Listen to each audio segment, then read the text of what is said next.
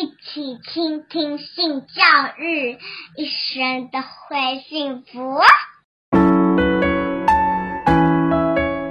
嗨，大家好，我是林燕青。我们刚刚有看到，也有听见哦。我们社会的声音其实是没有那么的呃友善，尤其在法律上遇到了很多很多的障碍，所以这个法要去做改变，也是你们的期待嘛啊、哦。对。那这个期待呢，就会让我想到了，呃，是不是可以有一种某种方式，由人民的力量，也就是民间的力量，运作成一股声音出来以后，去影响了这些所有的司法界的人。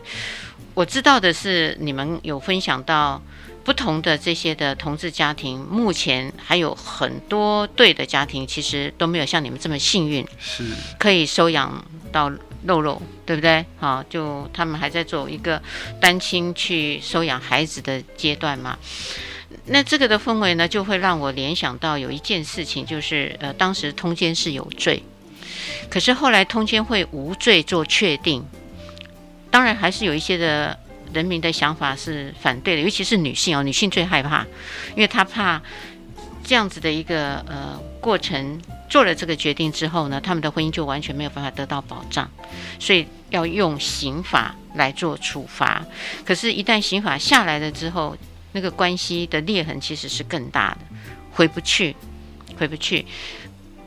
目前来讲，法律已经做了这样子的一个更新了，所以每一对。呃，真的情感有移动或是有外遇的家庭，他们目前也只能走民事嘛，刑事就不会有起这个效应了。在你们的范畴里面，有没有可能将来用这样子的方式去影响呃这些的司法界的人做了这样的一个改变？这也是我们当初为什么明知不可为而为的这个过程。就是虽然大家都跟我们讲说，嗯，这不太可能过啦，大家不会给你们过啦。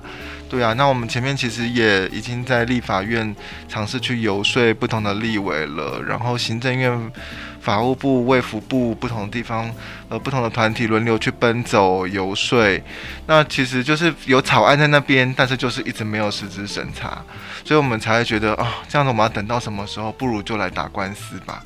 所以我们才会呃走上这个打官司的路。然后目前另外两个家庭是一审驳回嘛，那我们是很幸运的，一审就通过。那我们也很希望我们今天这个判例啊，因为我们的司法事务官是引用儿童权利公约，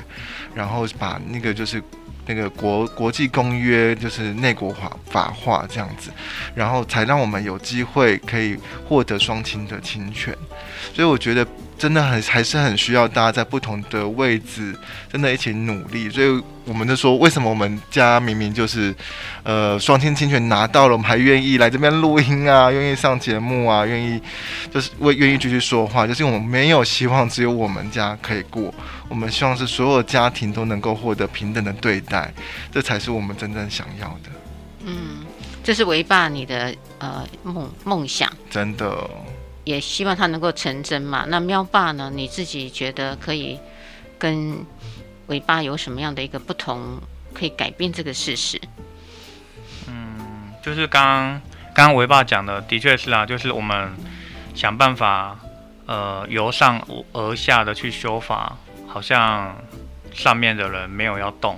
那我们现在的确就是由下而上的在做这个努力。对啊，就是去做诉讼啊，或者去做各种的宣讲这样子。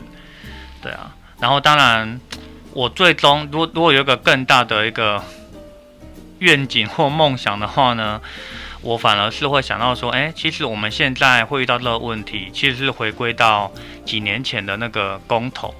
那个时候呢，就是其实就是就。公投的结果是讲说，那个就是同志不能用民法结婚，要另立专法结婚嘛。那就是这个公投的结果造就了我们现在的一个，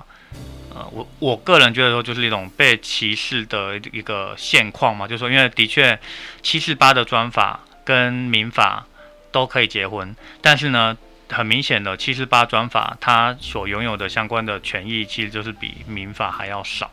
对啊，对所以我最终最终当然会希望说，一个更远大的一个梦梦想或目标是希望说，看有没有可能是慢慢的随着社会的氛围的改变，有没有可能可以让我觉得有更平等的感觉？就是我可以跟异性恋一样，大家都一样，用同一个法律结婚，或是去处理关于小孩之类相关的事情，这样子。嗯。当这个呃妙爸说到这里的时候，有让我想到，我当时也为了这件事情，我有看了一些新闻的报道了。那尤其像是在德国哈，德国呢，他们当年也遇到了这样子的状况，所以他们的第一阶，当时他们的人民愿意让同志们可以有结婚的权利，但是在收养小孩的这一块呢，他们有很多很多质疑。还有反对的声音，所以当时他们的政府呢就想说，呃，这些的声音不能都不不听，虽然少数人的声音要听，可是多数人的声音还有他们的想法不能不顾及。这是政府站在管理的角度，他需要这样子去看，就不像是我们个人在对待我们自己认为对的事情就应该是这样，有不同的脉络。当时他们呢，德国政府呢就。第一阶，他们分成两阶。第一阶就是像我们现在，呃，一个专法，嗯，感觉上是一个比较不平等的一个方式，先做实施。政府其实有自己的岁月的，呃，应该是说它的年限，他就在观察。那当然，他也在当中不是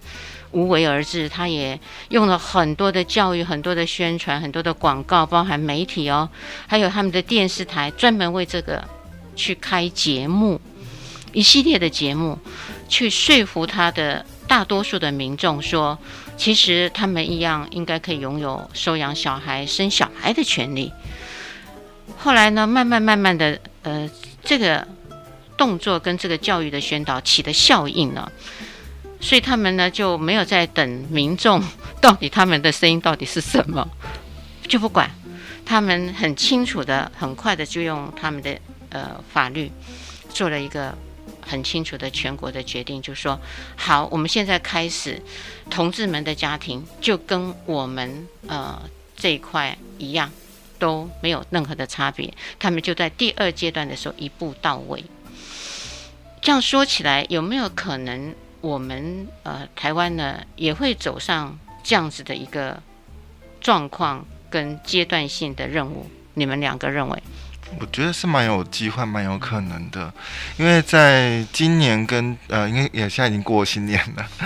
去年跟前年的行政院的调查都显示说，有六成七的人是支持同志家庭可以共同收养小孩的，有七成以上的民众都认为，就连续两年数字都差不多，对，七成以上的民众认为同志家庭可以把孩子养得一样好，跟异性家庭一样好，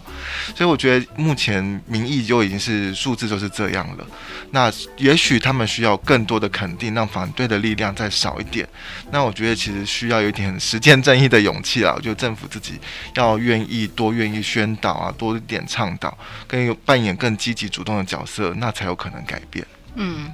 这是维爸你的想法嘛？哈，那妙爸呢？相同吗？还是你要做一些的你不同的看法呢？两个阶段，然后他会成功？就是我同意啊，对啊，嗯，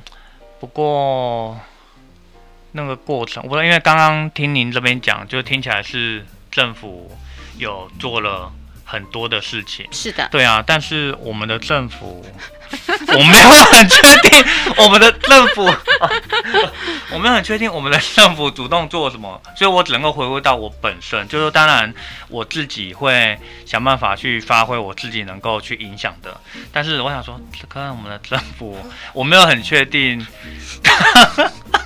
了解你说的意思，就是说，呃，其实民间的努力以外，我们也要呃，我们的政府呃开了这一场开开起头嘛。其实，在办公投，政府做了一个很漂亮的事情，就是让这个同婚过。我相信这也是政府他原来的美意啦。好、那接下来呃后续的，可能政府还要再继续帮忙，我们再继续把这个后接。可以真的如期的完成，那才是真的，它叫圆满嘛。是，不然的话，可能就只有前面呃投过了，身子虽然说投过身会过了，但是那个身目前看起来卡着了啊。是是。呀，所以那个卡着的地方，